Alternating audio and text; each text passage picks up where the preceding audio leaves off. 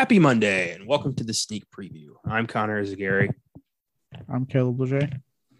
and today we're discussing A24's latest horror flick, Men, as well as the Shudder documentary, The Found Footage Phenomenon. Going to be a polarizing show, but before we get into it, let's see what happened last week in film.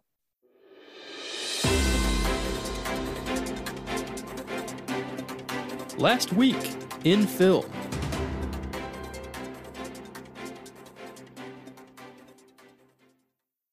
And I mean polarizing by the as in like us in the audience, possibly.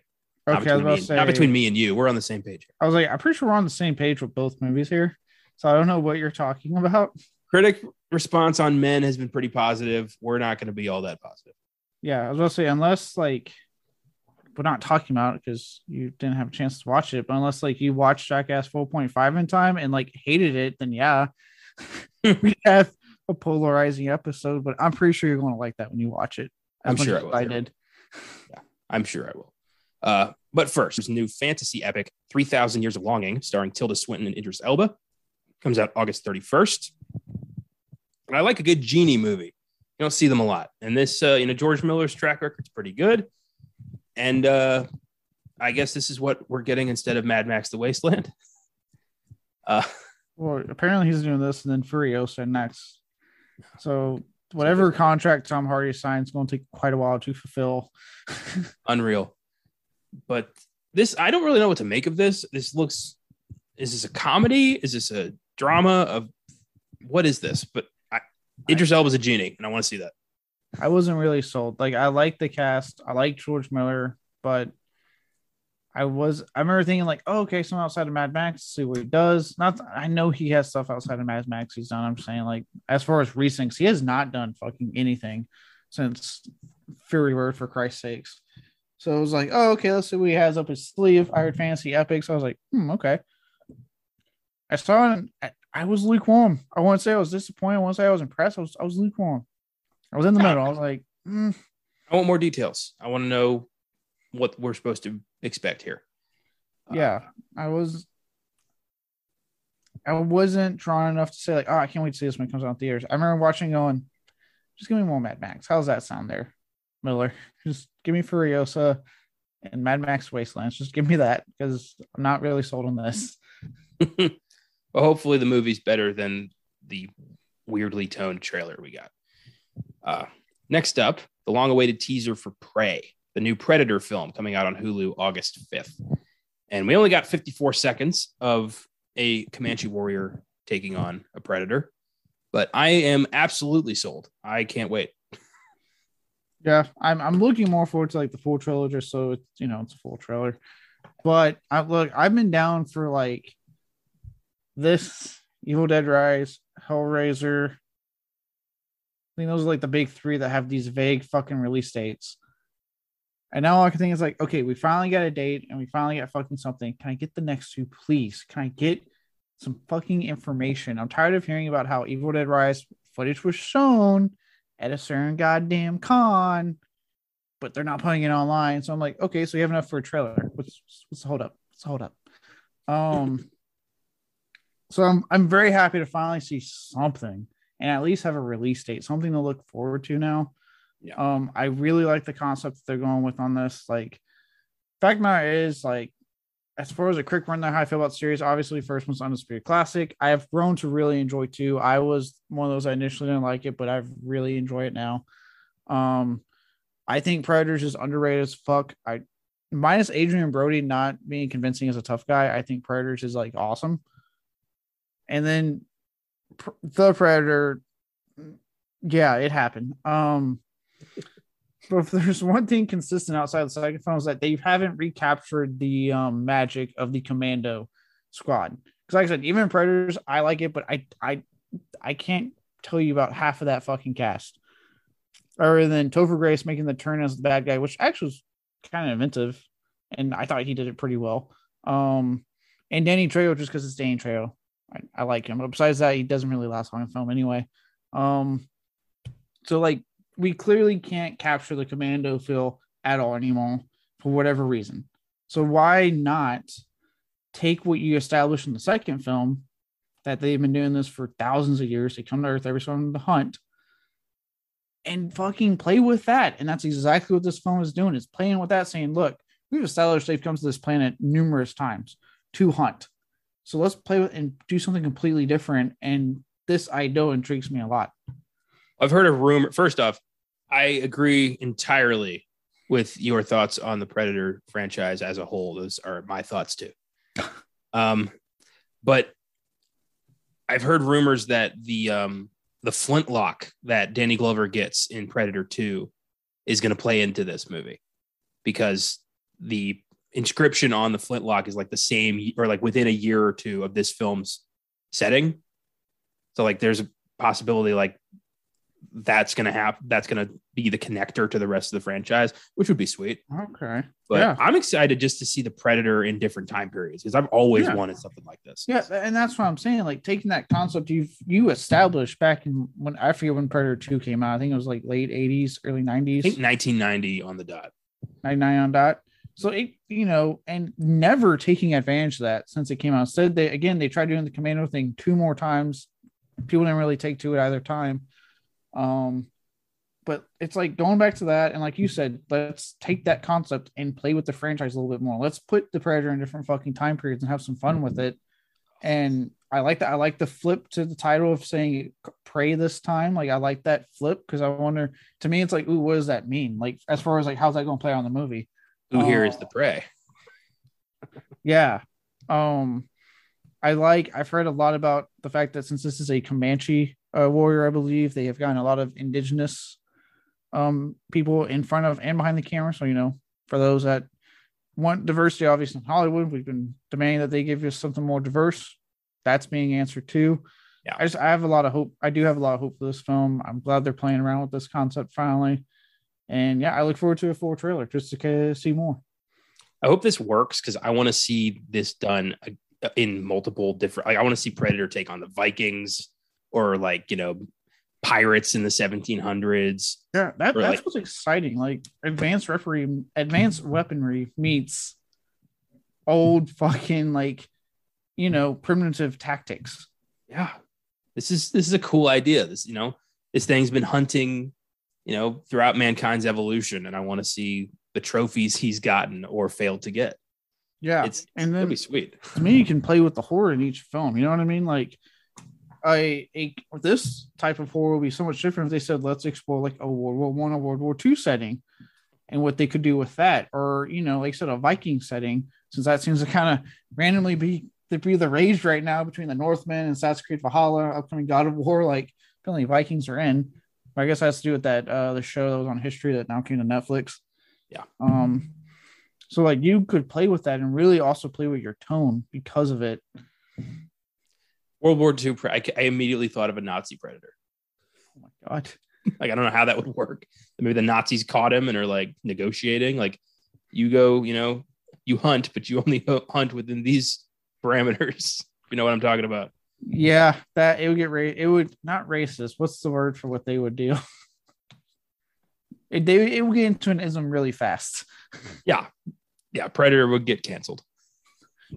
But um, yeah, I love the idea. The, the possibilities are endless. You know, throughout all of mankind's history, there have always been warriors, and now that we know that there's always been something preying on those warriors, you know, I want to I want to see. So Yeah. hopefully, prey works out. Yeah, and it just and it makes me happy that you know all the worry we had with like, oh shit, Disney's buying Fox. Like, what does that mean for obviously this franchise and the Alien franchise? Like, are they going to bury that? What are they going to do? And they've been very like upfront about saying, no, we're bringing it back big time. Like, we have the Alien show coming to FX. We got a Predator movie coming out. The Marvel comics are doing fucking Predator. Like, they were like all in. They're all like all in on these properties, which is pretty cool to me. Like, they're not just throwing it to the race. They're like, no, we're giving you new shit and we're trying something different with it. Yep. If it ever made a significant amount of money, Disney ain't throwing it away. No. That's how it works. um, moving on. This was odd. There is a sequel in early development to the, the 2009 crime thriller Law Abiding Citizen. Uh, that's being tossed around lately, uh, despite the fact that the main character, Gerard Butler, uh, dies a horrible bomb related death at the end of the movie. Are, Uh, are are we really at a point between this and the supposed Gladiator 2 that I've been hearing re, re uh, rumors from Scott himself that it's happening? Um, did, are we just done? Are we at the point where like it doesn't matter character's death in the first film? I just want to make a sequel regardless. I don't think it's going to be Gerard Butler unless they like. I honestly, they they could, and he will probably say yes but I don't I don't think they should. If, if anything, you know, keep Jamie Foxx as the main character and you know dealing with another psycho or something like that. I mean, I don't know. I don't think this movie needs a sequel at all. So I don't know why they're doing this. Uh, I mean, no, I like Law Abiding Citizen a lot. Yeah, but it's a one and done thriller that works as its own movie. That I never exactly. thought what happens next. There is no next. I watched him die. Yeah. I don't have a next. I was like, all right, this is a good one done film. Yeah, everyone who you know he killed the guys who killed his family. Then he blew up, and that was it. Jamie Foxx yeah.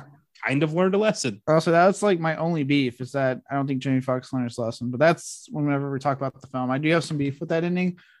Point though is that I did watch him die. Yeah, so we'll see. Uh, but then again, you know, he died at the end of 300, and there was a sequel to that too. Yeah, that's true too. that I honestly to this day, like I have seen the sequel 300 a couple of times. The only thing I can remember is Eva Green, Eva Green, and the main character sex scene, the like the power struggle sex scene that happened. I remember the like hyper uh amplified cover of Sabbath's War Pigs in the end credits. I remember that. Oh yeah. The only reason I remember the Eva Green thing because I had like a really big thing for her when she was like doing all this stuff And she did like and like Sin City of Dame to Kill for her, where she's naked throughout half. And I was like, it's good. It's a good time to be a fan of this lady. Uh, next up, this was not really a surprise. Uh, Warner Brothers has canceled their previously announced Wonder Twins movie. Uh, this is due mostly to a change in leadership. Turns out nobody really fucking wants a Wonder Twins movie. Who knew? Yeah, I didn't. I didn't get my hopes up at all. I feel bad for the actors that they had like literally cast already for it. Yeah. Especially uh, Isabel May, who came off the the show that um, he hated. God damn it! Why am I mind blanking? On Sam Elliott. Holy shit! I mind blanked hard. okay, so she was off Yellowstone she was off this the prequel, yeah, series he was on that he hated was attached to Yellowstone. So she's kind of up and coming right now. So I know that was probably gonna be like her next big thing. And then they're just like, yeah, and it's done, gone. Go find new work. and it's gone. And it's gone. Yeah. So no Wonder Twins movie. Uh apparently there's new rules uh for there, Warner Brothers like theatrical release DC movies. So all right, this is what happened. I, I got I've been reading this one IGN because it's it's insane.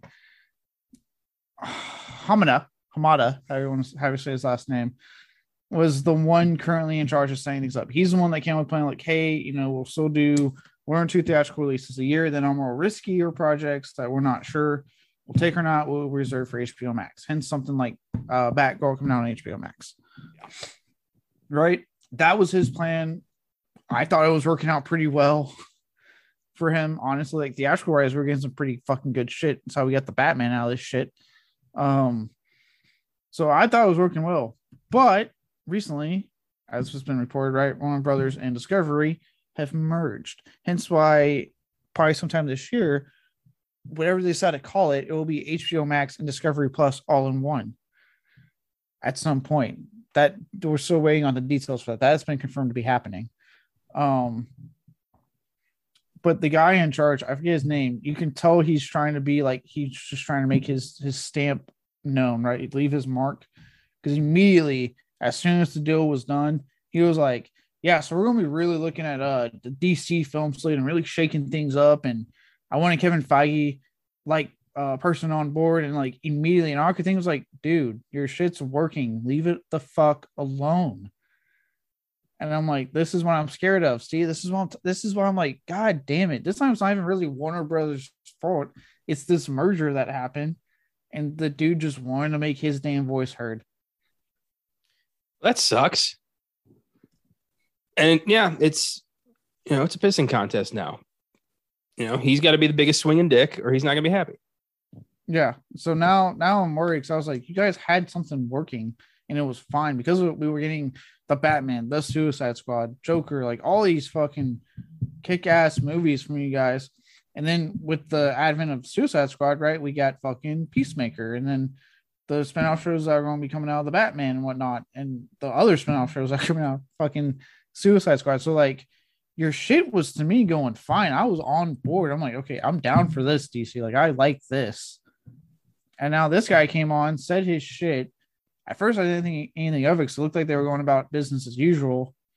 But now they canceled Wonder Twins, which you could be right. It could be there's just no interest in it. But now it's like, okay, well, now I'm worried. What else are you going to cancel? What sh- I, I was like, you better not take away fucking Peacemaker, dude, because you're definitely making money off that. That was a huge hit for Max.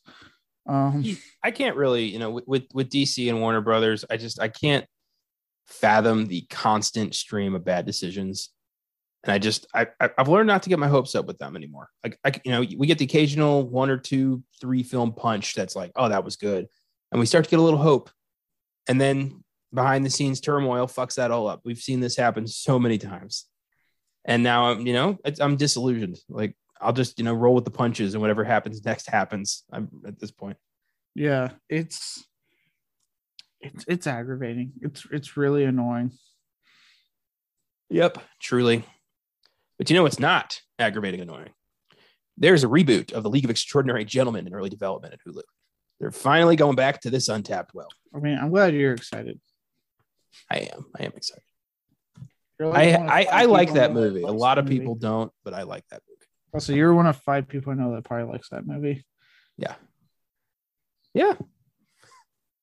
But the thing is, it's based on so much content that people love. The League of Extraordinary Gentlemen series is epic and uh, really exciting and original and creative.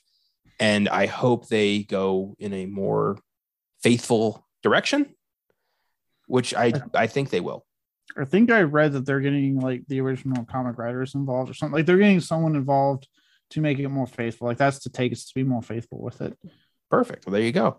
I don't know why they don't just. I mean, this has you know this reeks of series. I feel like a movie isn't going to do this justice, but a series makes way more sense.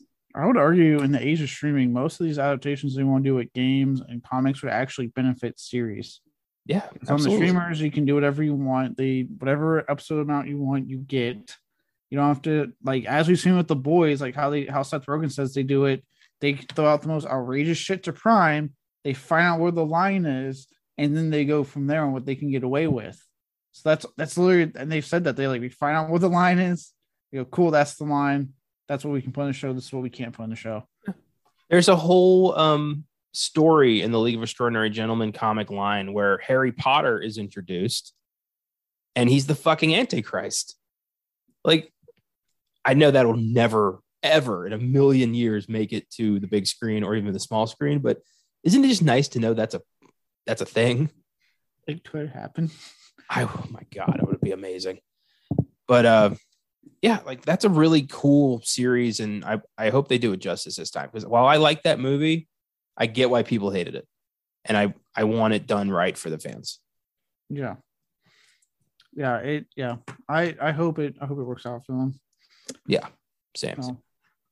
Oh. Um, ending on some sad news. Oscar-winning composer Vangelis has died at 79 years old from heart failure.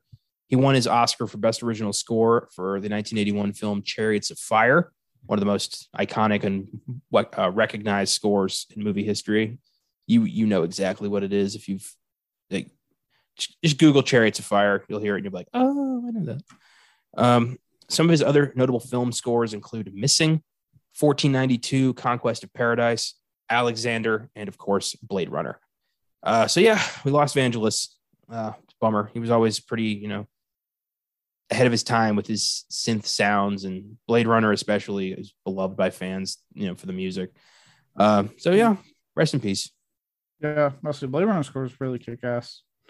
Um, so yeah, rest in peace. I wasn't expecting to hear that uh, news. A lot of these this year, I'm not expecting to hear it yet. I'm yeah, surprised yeah. every time. fucking bummer. Um, with that, let's talk about our films tonight. The found footage phenomenon.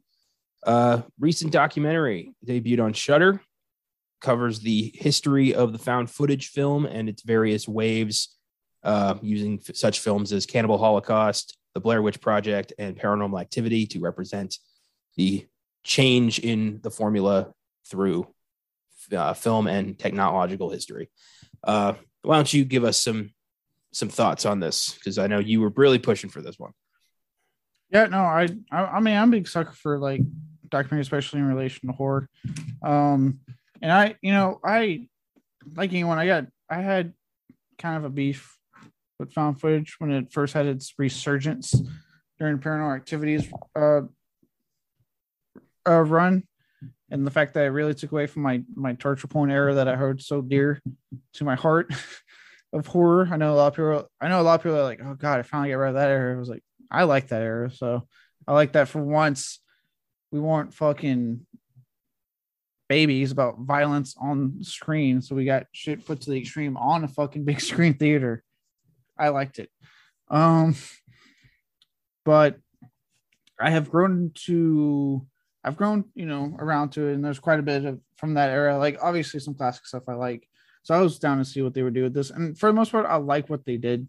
Um, I really do like, yeah, you could argue that they could have maybe waited longer to do this or whatever, made it four hours like a lot of docs are nowadays.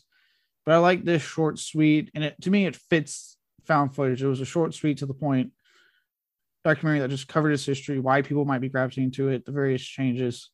Um, I thought it was a really smart move to pick certain big films, kind of use as like a pivot into that decade and what followed. That was a smart move because you can obviously look. There was always, in every case, a huge film that hit. It had its resurgence. It died down. Another big film did it that hit, and then it died back down. So doing that was smart. I like a lot of the people that got on board to do it. Some of those things I was like, oh shit, okay. Seeing Oren Peli, who's really only has paranormal activity to his name because Area 51 kind of flopped.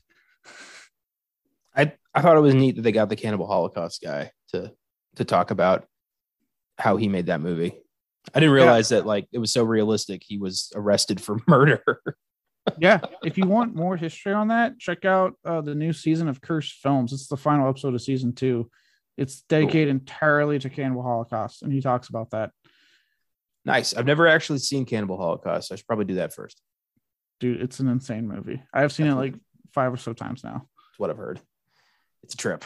Um, but yeah, I thought this was neat. Um, I, re- I I felt really bad for the last broadcast guys. I mean, they should have had the Blair Witch's success, but you know, just timing and marketing, and it just it didn't work out. And they're kind of known as you know, some people think they ripped Blair Witch off, which is super shitty. Mm-hmm. Uh, well, I like how the doc talked on touched on that a couple of times. Like that one guy they they talked about that made that one movie, but because it was like the screen light or it did the the moving cameras and stuff because it did the security footage ways they couldn't. I forgot the name of the movie. Yeah, it was the zombie something. Yeah, it took place in that person's apartment and stuff, and they said like a lot of what they were doing wasn't being used in found footage at the time, but because it took so long to get that film out, like the, I think the serial sounder for like two years and all this crazy stuff, that when it did came out, they were told they were copying these other big hit movies. And it's like, well, no, we did it first. It just took longer to get out. Yeah. Like, you know, Romero's Diary of the Dead and the, the film that was doing a found footage zombie film. And then he was told, you know, we're going to pay money for your film so we can shelve it so it doesn't hurt Romero's success. Like, that's got to suck. I mean, I can't imagine that. You know, you work so hard on a movie and the studio is like, well, it's so similar to this other movie that we care way more about. So bye. Yeah. Or I mean, technically, I think they sat on paranormal activity for a while before it finally came out. I think I remember hearing like it's sad. And then they found okay, let's dust this off. Yeah. Uh it like on IMDb, it's listed as a 2007 film, but it, it came out in 2009. And I remember that thinking like that those numbers don't add up. Yeah. And then there was sad. one like every year for like six years. Yeah. It was like it's sad. And then they started doing like select screenings to see if people respond, and they were getting like huge fucking responses on those select screenings. So then they thought, okay, we got something here.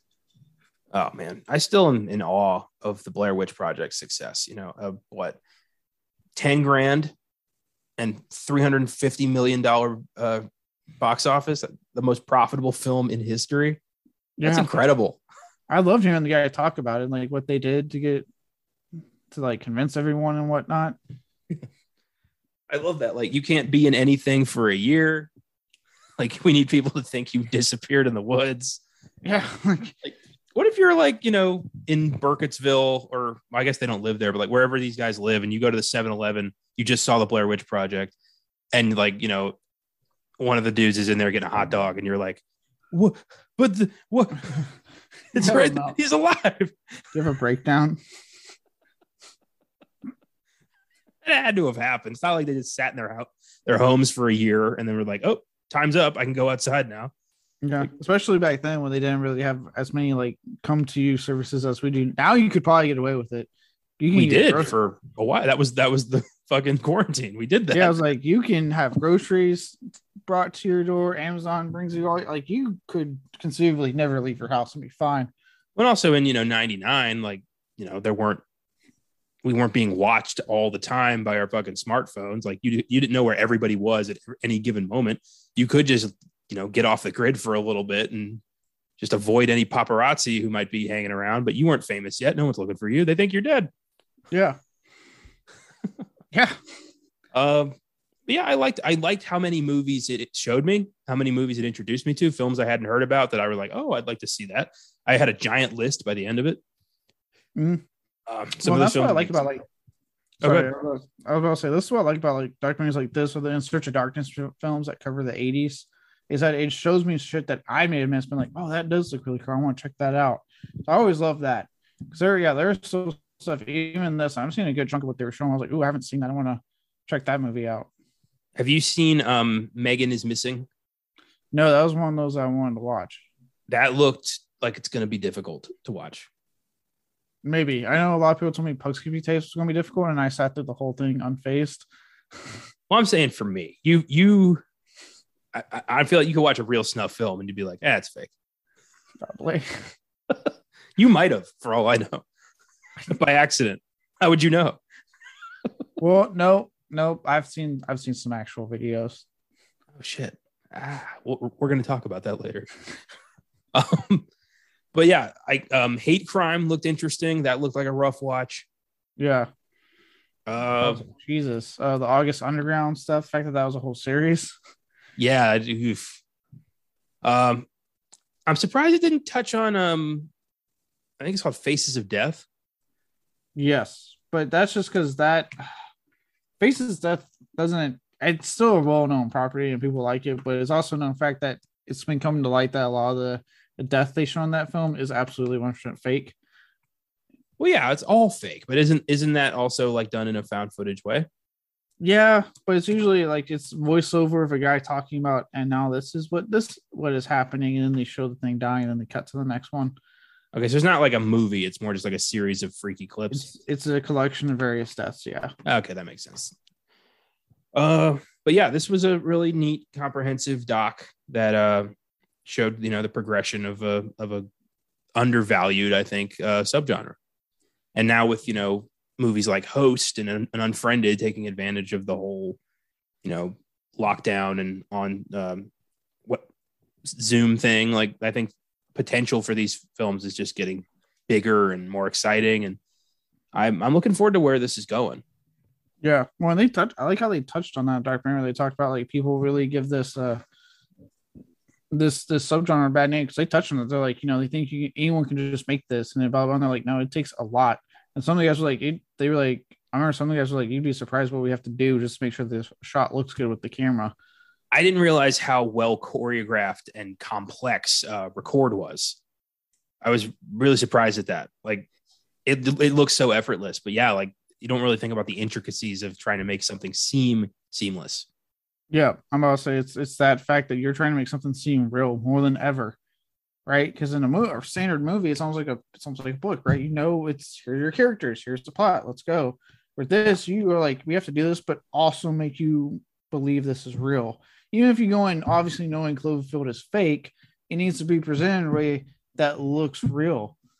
Um, I I like the kind of animosity between the the the guy, you know, the indie indie film guys who are making their found footage movies and being like, and then you got a film like Cloverfields, you know, trying to act like they know what it's like making a movie like this. Like it, it just felt so, you know, like there was a there was a beef there, and I thought that was kind of funny. Yeah, I thought so too. I like how the guy from Host was like, "Yeah, it's hard for me to watch those because once you see a big name actor, it kind of ruins the illusion." I love that one guy who's like, "Well, obviously, you know, a monster didn't destroy New York, so you're not going to think that was real." Like, I love that he had to clarify that. Yeah, like if some idiot out there is like, "I just watched this movie. New York's been destroyed. it's a monster." Why aren't we doing anything about, about it? oh, that's great. Yeah, but I mean, I, I kind of get that. Like, don't get me wrong. I I love I like the fl- first uh, Cloverfield quite a bit. Um, mm-hmm. but I get that because like think about it, if you're trying to make this as real as possible, you're going to get a no name actor. You're going to get yeah. someone. You got to go smaller in scale on every aspect. Otherwise, people are gonna you know, aren't gonna buy it. I, I, get that. Yeah, so I, I get where that animosity comes from. That like, yeah, once you see like, you know, if you were to see Tom fucking Cruise in your found footage, you're like, okay, well, now I know this is fake.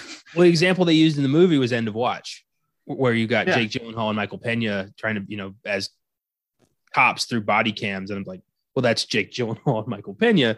They aren't police officers. This isn't real. Continue. I still like the movie.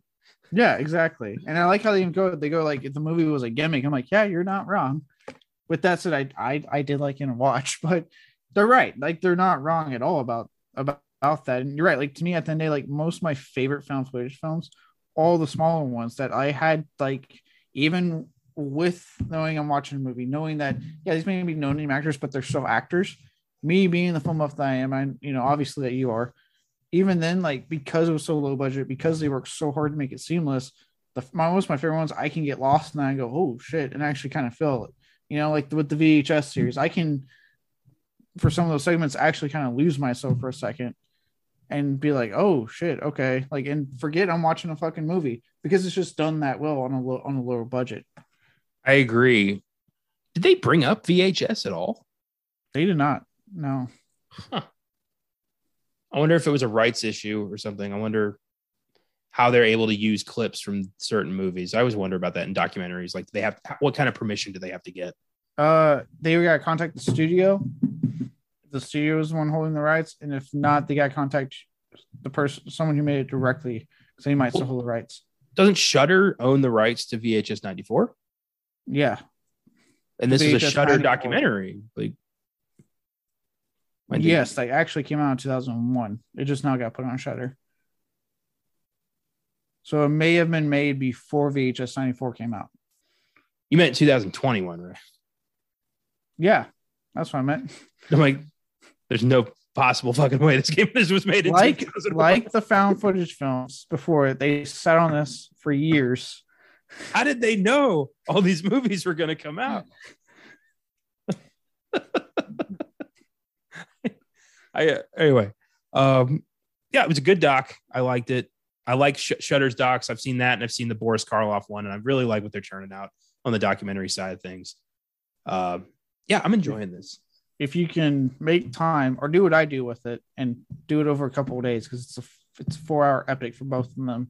Check out the In Search of Darkness docs on Shudder. They literally both cover the entire decade of horror and just pick different highlight various films and talk about different trends during that decade. Cool. Yeah. And there was that folk horror doc they did a while back, right? Yeah. I remember the name of that, but I remember you reviewed it on Letterboxd. Yeah, really good. Um, Woodlands Dark and Days Bewitched. Um, that if you're looking for like more folk horror to add to your to your list, like that will cover. Again, if you need to give yourself some like couple days on that, because it is a long one. But I do I highly recommend those three in general. Really good documentaries cover a lot of ground. We'll add so many more films to your list that you want to check out. Sweet. Um, and that one, that the folk one, actually got a Chainsaw Award at this year's Chainsaw Awards for best uh, documentary or something like that. Very nice. Yeah. Yeah. I like what, what these docs are doing is, you know, not only are they giving me like movies that I want to watch, they're also giving me a lot more fuel for the podcast where, you know, I can add more movies into the list on that front because, you know, it's all horror films I haven't heard about that clearly have made an impact if they're talking about them on the documentary. So, right. definitely going to look into that. Mm-hmm. And it, to me, I, I always value the background you can get from those because you're getting it directly from people involved. Whereas Yeah. throughout the movie, or they were just they're in the industry, they may have been friends with that person. You know what I mean? Like you're getting it from the source and not just reading it on like Wikipedia or IMDb or whatever. So it it's just nice hearing that. And a lot of times you'll get shit they won't even put on fucking you know, like like you said, the animosity between the indie guys and the you're not gonna see that on any of these Wikipedias, but you get that in the documentary and how they feel about it. Well, I, I agree with that. That you get a lot more firsthand information and a lot more honest information. Like I still love that we use the Lost Soul doc for uh, our Island of Doctor Moreau Beyond the Bad episode because we got a completely different, really interesting, hilarious, weird episode because of that. So I, Yeah. I definitely love that. I want to incorporate more docs into what we do in the future. You know, good research material. Oh yeah, it, it really is. cool stuff. That was fun. Uh, the found footage phenomenon is a Shudder original. It's there, so feel free to check that out if you got Shudder. Or I think there's something with Amazon, like Amazon gives you some Shudder. I, I don't know what the deal is there. It's you can, I I don't know what it is, but yeah, if you have Shudder, or you're using Shudder through Prime, check it out. It's not one of the epics like the folk horror one of the instructions films. It's a clean hour and forty with an ending that befits found footage. I for I really like how they pulled that. I like that. As soon as I did, I was like, that was that was good. I like that. Hmm. um, and um, yeah, so it's easy enough to digest and get through. And if you have even a cursory um interest in that subgenre, I know it's a like torture porn. It seems like that is a split down the middle. People either fucking love or hate the subgenre of found footage. If you have any kind of interest, I'd say check it out. I don't love or hate any specific genres anymore. To me, you know, I take everything on a film by film basis. I think that's the best way you can do it because otherwise you're just, you know, condemning an entire genre or praising an entire genre unjustly. Yeah, I I have preferences. Best way to say it. I would say it's like more of a rank thing. Like I'm not rushing to see the next great romantic drama. Personally, See, depends on who's making it for me. Depends if like it has a good cast, good track record. I'm like, you know what? I'll check that out. Same with horror. It's it's how I roll. You know, that's that's just how I do it. It's still. I mean, still better than just having to love or hate it completely type of thing. I'm just saying. I'm more of the. It really depends on trying. Like, I've met people who just like, I don't like horror movies. And I'm like, well, what have you seen? And they they they, they say like they watched Paranormal Activity once when they were a kid. and It scared them, so they don't like horror movies. It's like, no, bad. That's Oh, wrong. Don't do that. Yeah. well, my favorite. I don't like horror films. Really, you know. Well, I liked Midsummer, but that wasn't really horror. And then I want to just punch you in your face immediately. I- Wrong.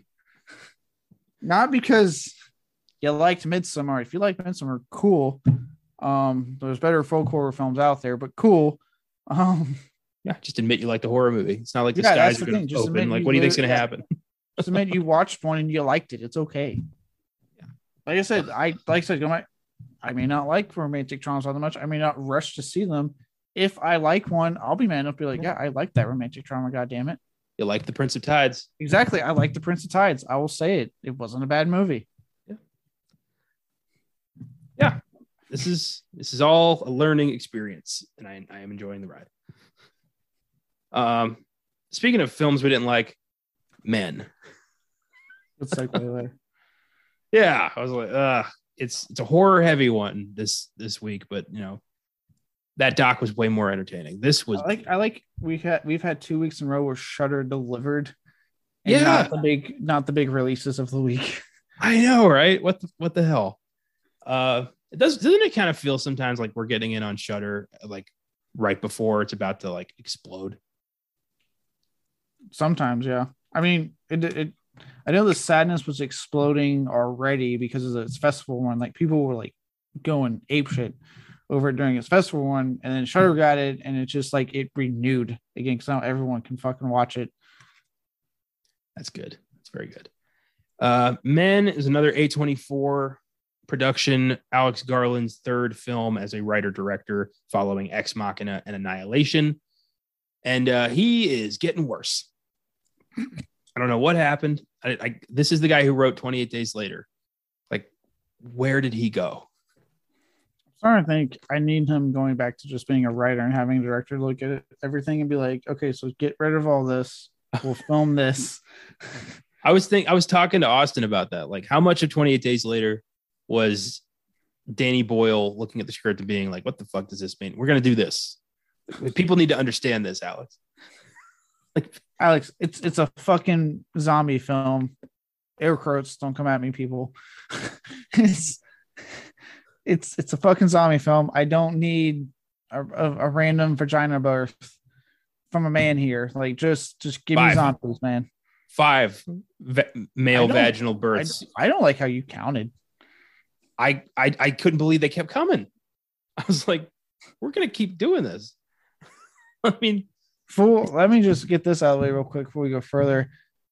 As you know, that happens during like what the last 10, 15 minutes or so of the film. A a two ladies, two older ladies made it through this whole film. As soon as the, the first close-up of a mangina happened, as I'm calling it, thanks to a little show on Adult Swim that's only wrong called The Mighty Boosh. Um thanks like that close up happened, and I see one come down, hear her her shit away, never comes back. And the next one comes down on the second mangina. I hear her throw her sh- away her shit and never come back. That's hilarious. I had walkouts too, but over a completely different situation. I went to a Cinemark in San Antonio that I am now realizing is apparently where every asshole in the city goes to the movies. Cinemark I had- or just that theater? Because I go to the Cinemark right. That theater specifically, because okay, I was like, I go to the Cinemark right down the street from me. Now this one particularly is like, oh, like where I'm a dick, I'm gonna go here. There was a, a younger couple about late 20s brought their three kids three like five to seven year old kids People realize that you can look at the ring on there now, right? Yeah. And they just let them run acro- around the entire goddamn theater and talk at full volume and i was i was on i was like are you kidding me they were also sitting in our seats that we'd reserved so we had to move because we were like we're not arguing with kids so it was just like are you what the fuck is happening and then there was some asshole a row behind me watching something on his phone like he had a tv show going on his phone the whole time What the fuck? so I was No. hearing like I was watching men, and then I hear like very subtle like phone conversation. I was Stop like, going what, to that theater. what is happening right now? What The couple fuck? with the kids eventually they left about halfway through, and I was like, thank God. But the dude on the phone was the whole movie. I would start kicking his chair or something. I couldn't like- believe it. I was turning to my friends like, what is what is going on? Like they they heard it too. Like- Nobody did anything. I like how you guys when I didn't move that one guy when I went to go see Unbearable Weight, you guys like, why didn't you just make him move? And now here we are now, and you guys like, I wasn't gonna make the kids move. Nope. it's a different situation when it's an adult who knows better before the movie and three toddlers who don't mid movie. Yeah, but also you did what I did, which was like, oh, there's an open seat right there because this is a damn near empty theater. It wasn't a damn near empty theater. I had a, it was pretty full theater. Oh shit, my theater was damn near empty, so I was just like, that seat's open. Fuck it. As long as no one comes in, I don't give a shit. Yeah, that's what I, I moved. I'm like, I'm not gonna argue with these kids. Like, hey, that's my seat, and they'll be like, my seat now. Like, I'm not getting in a fight with a kid. I think I'm petty enough. I would have done it. I would have like reversed him, like, you know what? No, I didn't want to stand up to that dude. but I'm standing up to these kids right now. Because I could tell just by the situation these were not well behaved children. they're gonna be like, sorry, sir. No, they're gonna be like, you know, fuck you, man. Which would be hilarious. Then get the manager. I've been like, okay, cool. I'll just get the manager and then hopefully get these kids and these parents kicked out of here. couldn't believe that. So I was already like, what is going on here? And then the movie happened, and my what is going on here just increased. Uh so right off the bat, I just want to say Jessie Buckley and Rory Kinnear are absolutely fantastic in this movie. They are lights out. Yeah, they're great. Performance wise, no issues whatsoever. Yeah. Uh, the story is a bit vague and kind of just all over the place. Uh, Jessie Buckley plays a lady named Harper whose husband recently either killed himself or fell off the roof. It's not really made clear. I mean, out of the way, he fell to his death. Yes. We know that he tried getting down to the apartment and he either slipped, or just jumped off.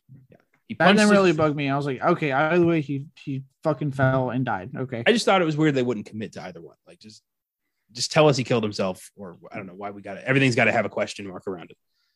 Um, but he punches his wife in the face, and then she's like, "Fuck you," and he's like, "I'm sorry," and she's like, "Fuck you," which was satisfying. I liked that.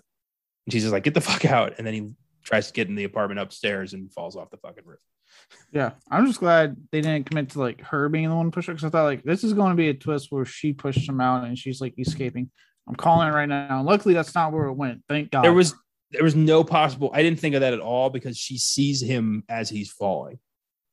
And I'm like, there's no way she But- pushed him, ran down to the middle apartment. Well, no, no, no. That that's where I thought like it's gonna be a twist where she thinks she sees him falling, but really she just pushed him down. She's so deep in her fucking psychosis. Don't pull Oh, that yeah. card with me. You've seen Okay. plenty of movies. Okay, all right, all right. I fair enough. It, it was a possibility.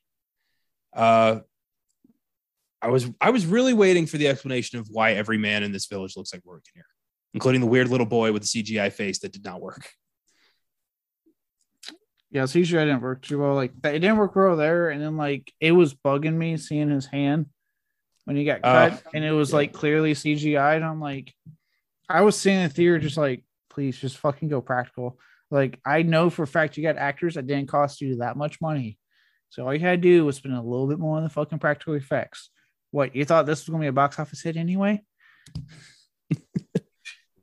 Unreal. So Jessie Buckley, her husband dies, and she's like, "Oh, that sucks. I better go mourn him, even though I fucking hated him. She did hate him quite a bit.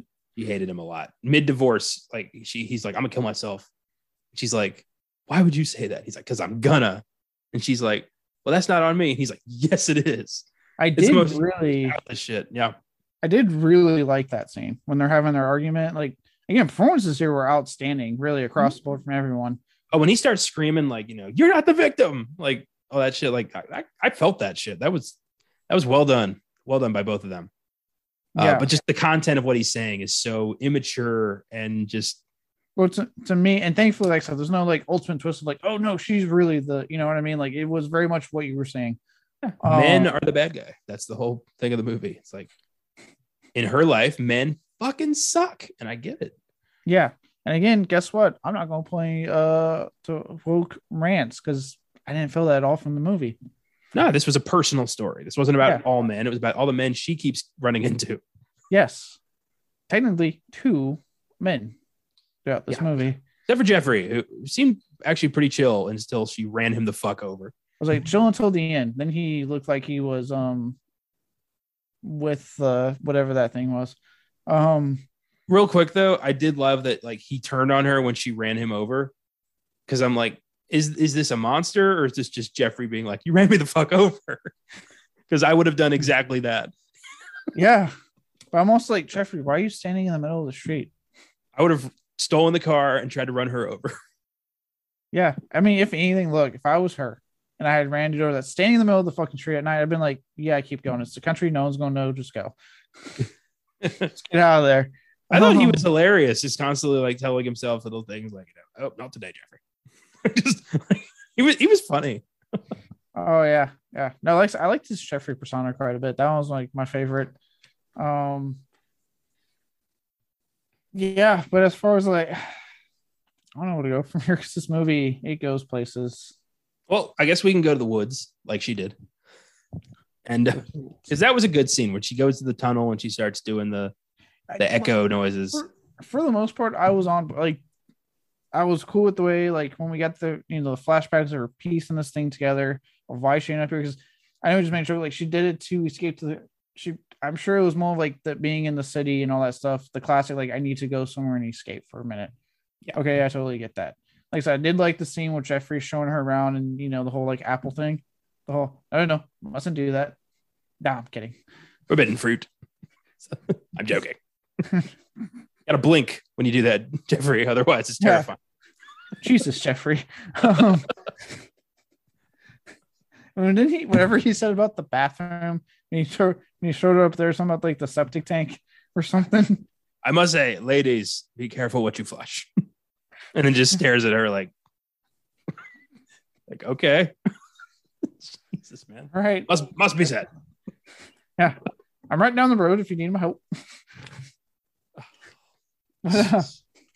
yeah.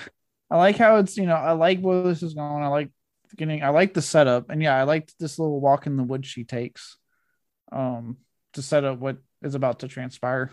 Yeah, I like the the tone of that. You keep like, waiting for like something is gonna pop out, but when is it gonna happen? And when it does happen, when the guy just the silhouette shows up in the at the end of the tunnel and just starts running towards her. Yeah, it Oh, makes that weird noise. Yeah, the guttural. I think she summoned something with that ch- with that weird chant. That's what I thought. I was like, maybe she did something with the weird tone. Like that was a because again, like Garland made it very known that this was a folk horror film for him. So it was like he did something. She did something. I felt like that was Shanty that awoke in this thing. Yep, and it's Rory Kinnear naked. Go full Monty. He bared it all throughout Oh, this yeah. movie. And frankly, you know what? The man should be proud of himself. Uh, Good for him. He's a yeah, Jeffrey's packing. yeah. Rory Kinnear is rocking the full cannon. Good for him. That's why Jeffrey's so happy. Yeah. I was impressed. Like, Jesus, I've never usually, you know, because you're not allowed to go, you're not allowed to get hard in movies. Usually it's not that quite pronounced, but like, fuck, man. Not allowed to get hard. All I could see. Don't you dare get hard. Uh, but anyway, yeah.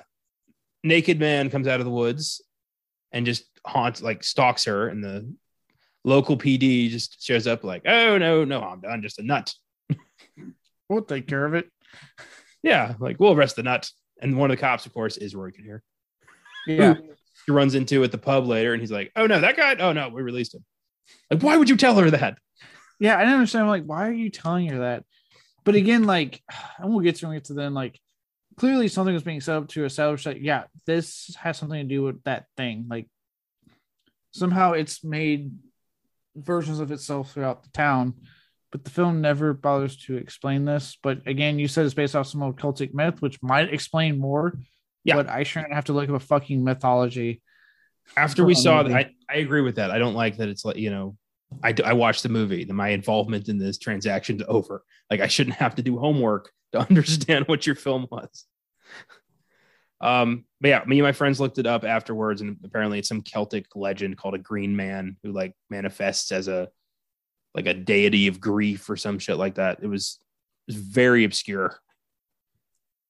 So like no one, you know, like no one's gonna know if it was like a you know siren or a leprechaun or something, people are gonna catch on. But if it's some out of nowhere Celtic myth that no one's talked about for 600 years, it's gonna be hard to come to that conclusion I'll just buy, I'll just buy and tell a straightforward story and explain why everybody looks like Roy Kinnear, apart from it being a cool casting decision.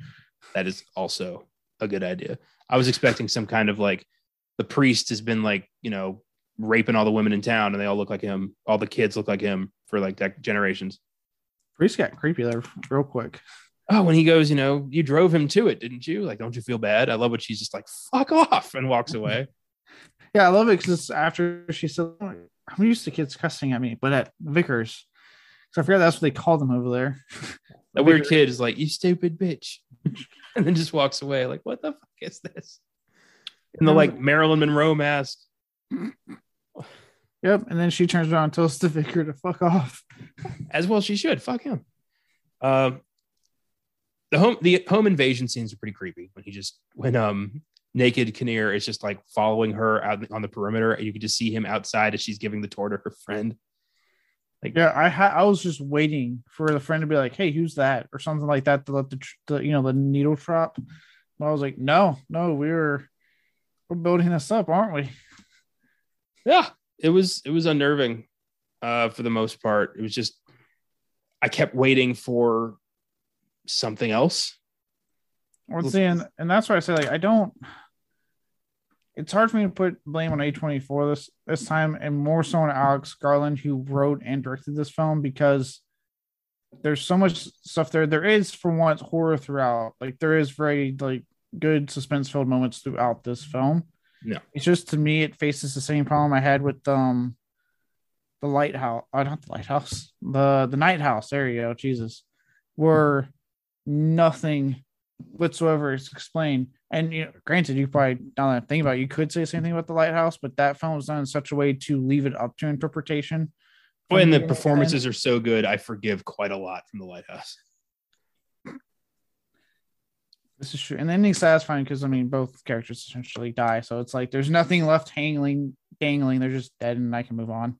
Um but uh with um with this, like it had it had a lot of stuff going and I was intrigued, but then when it came like in like Night House came to like, okay, how are we going to explain all this?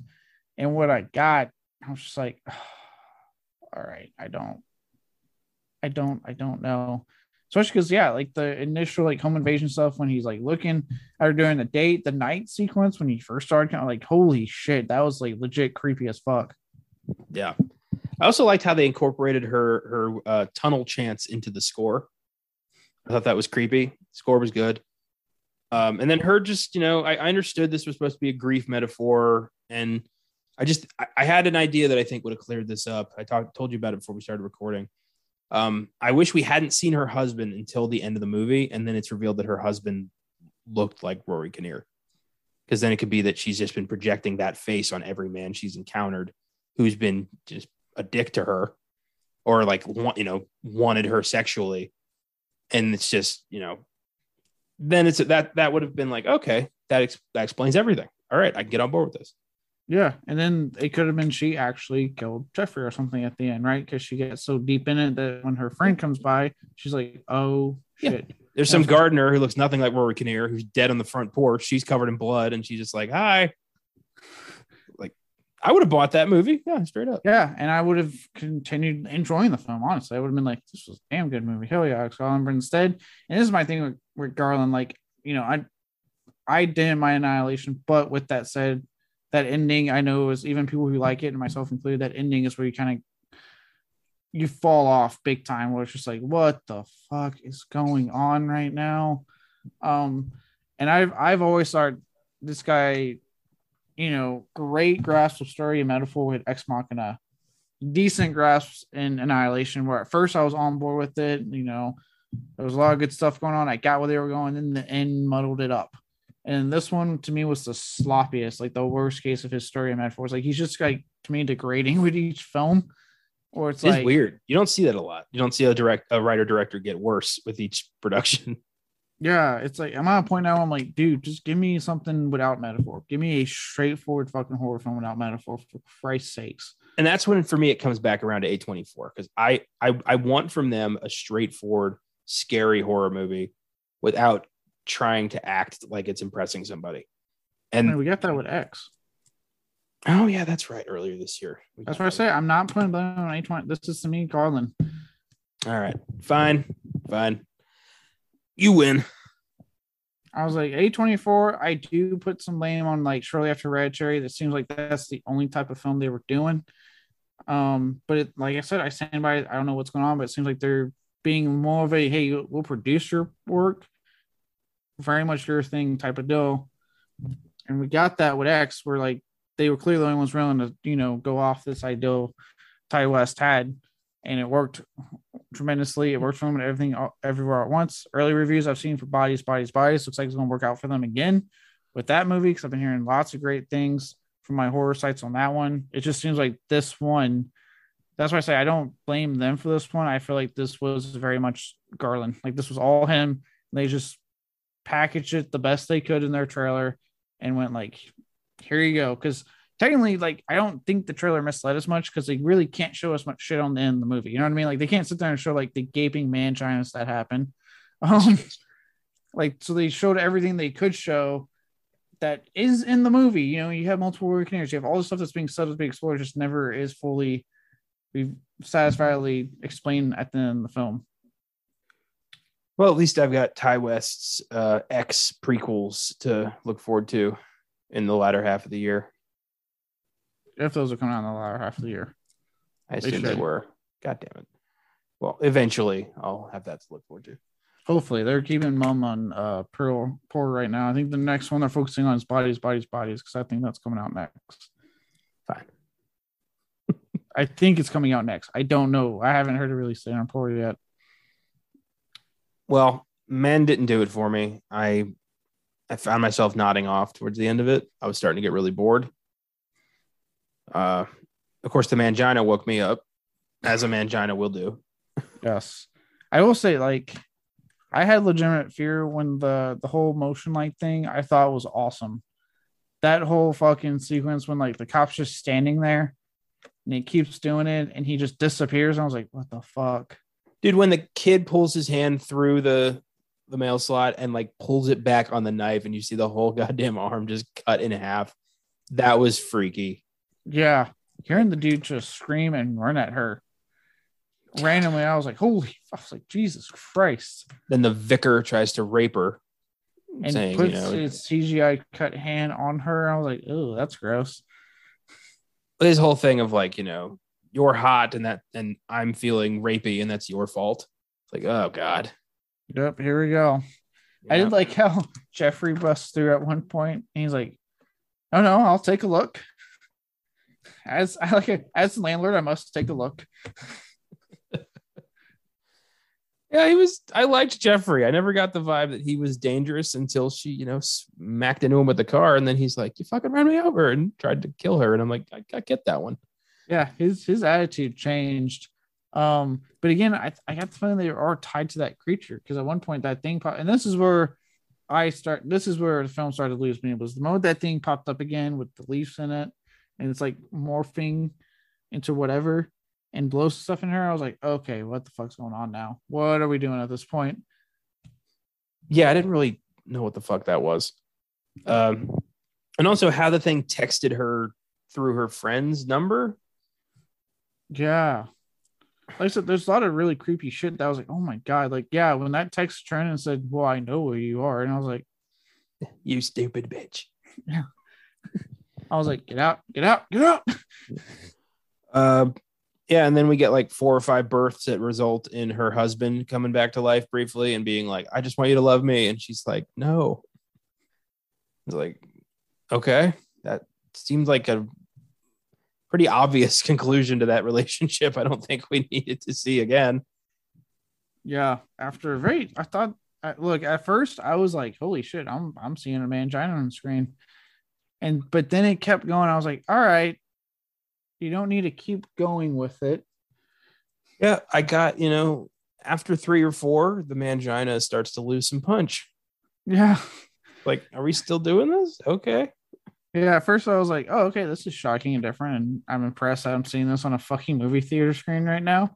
And then after like, yeah, the third time I was like, oh no, we're still doing this. It's not stopping. Oh my god. Yeah. And then her friend shows up, sees a trail of blood, and Harper's just in the backyard, like, oh hi. And that's it. And I'm like, what the fuck? Again. God damn it. Yeah, I soon I thought maybe there'd be more when like sorry. I thought there'd be more when her you know her dead fucking husband would come out and be like, Oh, okay, we're going to get like a some kind of monologue that ties all what I just saw together. And no, as soon as she said the like he said, I just wanted to love me, and it cut for she didn't say anything, it just cuts to the credits. I was like, Oh, and then you know it goes back to the movie. I was like, Oh, okay, okay, okay.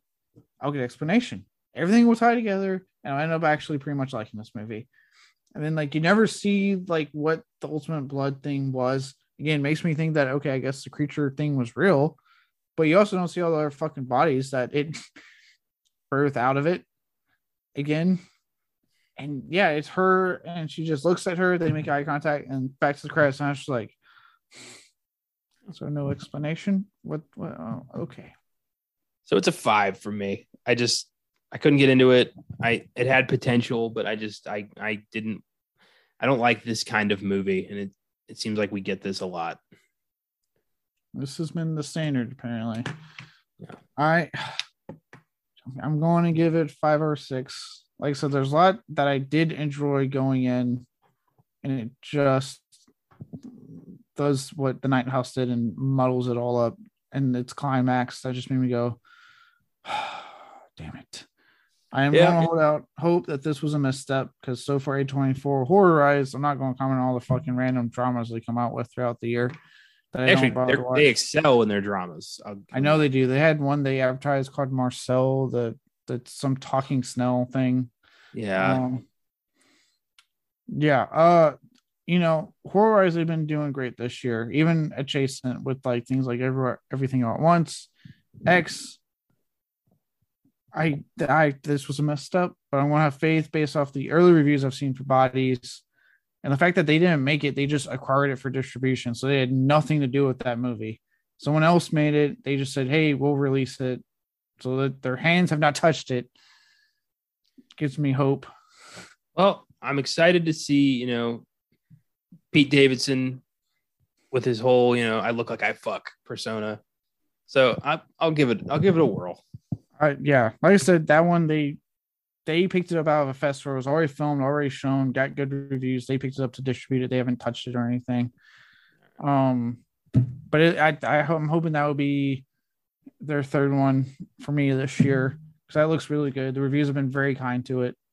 Um, yeah, I'm like you, Pete Davidson. I like him. I think he's funny. And the whole I look yeah. like I fuck. Like that's what I want to put out that I fuck. I That's funny. If the jokes that they showed are good, like I've been hearing, like it's gonna be a great satire on like modern fucking culture. Yeah. Which is really all I'm asking for is finally get some a sharp satire on like how we are now as a fucking human species. The very least, it'll give us a lot of insufferable dicks to see butchered. So that'll be fun. Yeah. Uh, but that's not for a while. No, I uh, actually forget the release date they put out for that. Yeah, I gotta take a look. Well, thanks for listening, everybody. Hope you liked the show. Uh, if you'd like, you know, if you'd like what we do, you can follow us on Facebook, Instagram, and Twitter at Filmgazm Productions. You can email us at filmgazm at gmail.com.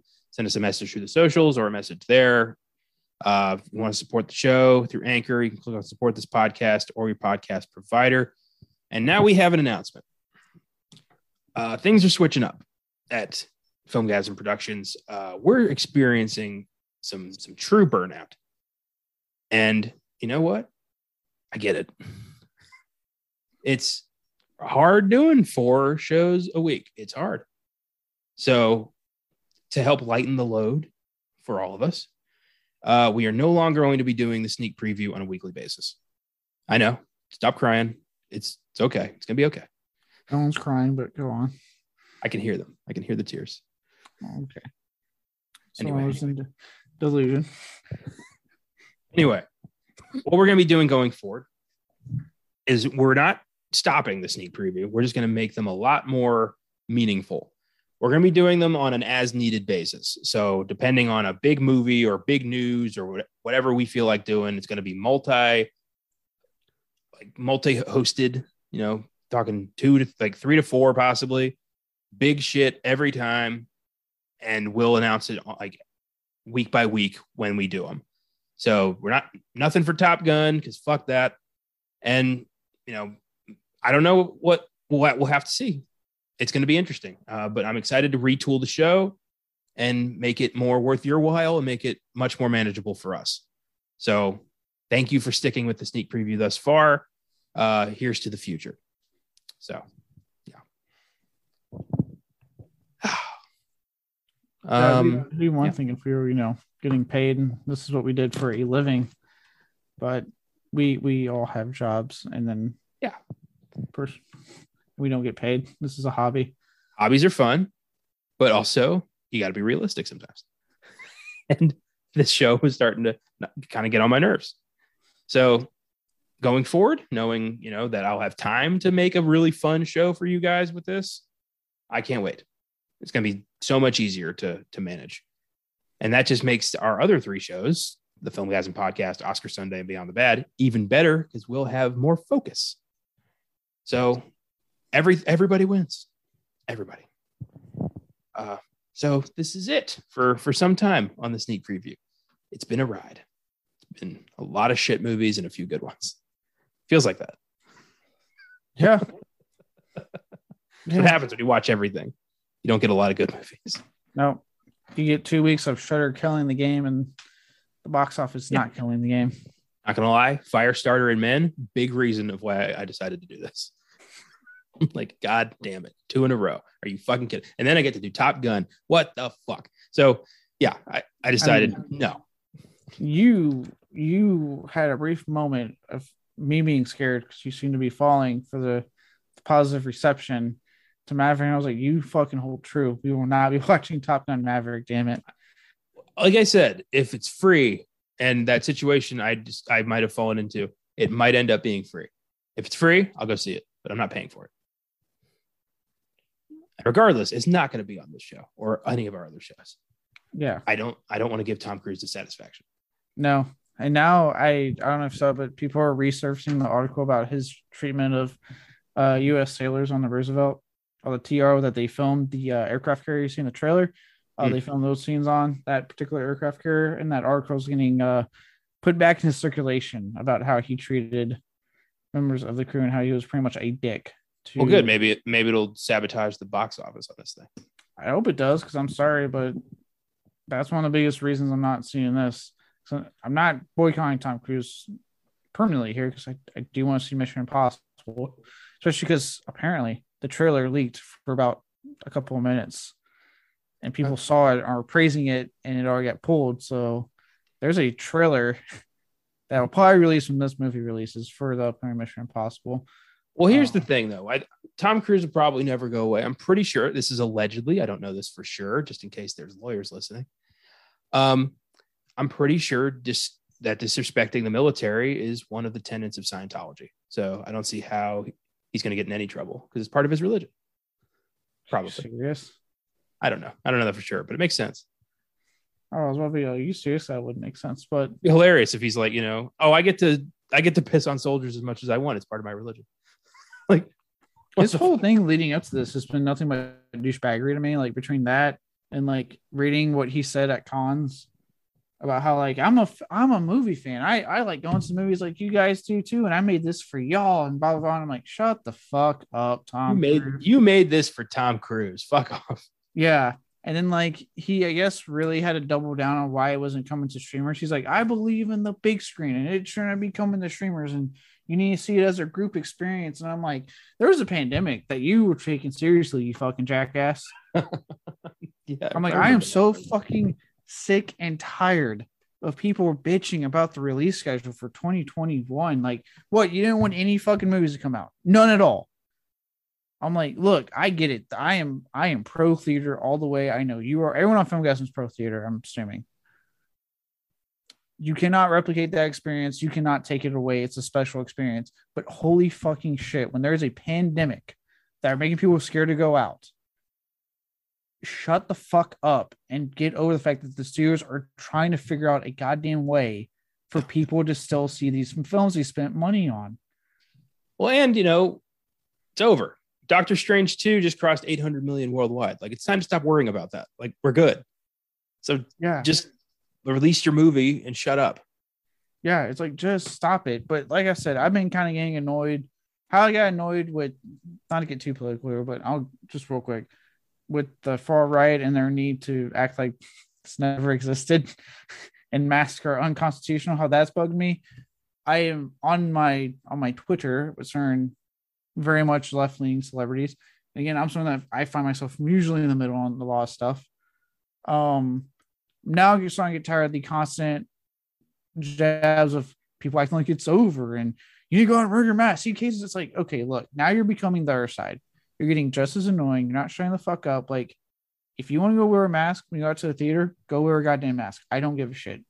If you don't feel that safe, don't go watch Top Gun 2 or whatever the fuck else movie you want to see in theaters. Guess what? You ain't you ain't getting your day and date releases anymore because you bitched about that. So now you have to wait till you can stream it on Prime. Well, point is, we're done for a while. Yeah. Sorry, I didn't mean rant. It's just like God, I'm getting so annoyed how like this is flipped, and the side that was like of sound and reason is slowly becoming the other side. Well. Sneak preview will continue in some other form that we promise will be exciting and fun for everybody. Uh, until then, don't miss Alligator on Wednesday's Filmgazm podcast. And I have Um, once we stop recording two very cool facts that you need to include on that episode. Okay, I will do that. Uh, fr- on Friday, we're doing Cocktail. Gonna mock Tom Cruise for a while. That'll be fun. Mhm. And then on Oscar Sunday, back to praising him with Magnolia. but I got to say he is fucking amazing in that movie, and it's praise that's worth it. So I, it is a great movie. If I am to, I just want my to separate art from artists. Yeah. Describe it Tom Cruise, Tom Cruise movies I like. And I do think he's a good actor. You would like Tom Cruise in Magnolia. He runs a uh, a sexual self help seminar where he teaches people how to pick up chicks, and it's called Respect the Cock, and it's hilarious. so yeah, Frank T.J. Mackey. I can't wait to do Magnolia. I really can't. It's Austin's favorite movie of all time. So it's been a. It's I'm I'm excited to do it. Okay. Um, well, until then, have a great week, and thanks for listening.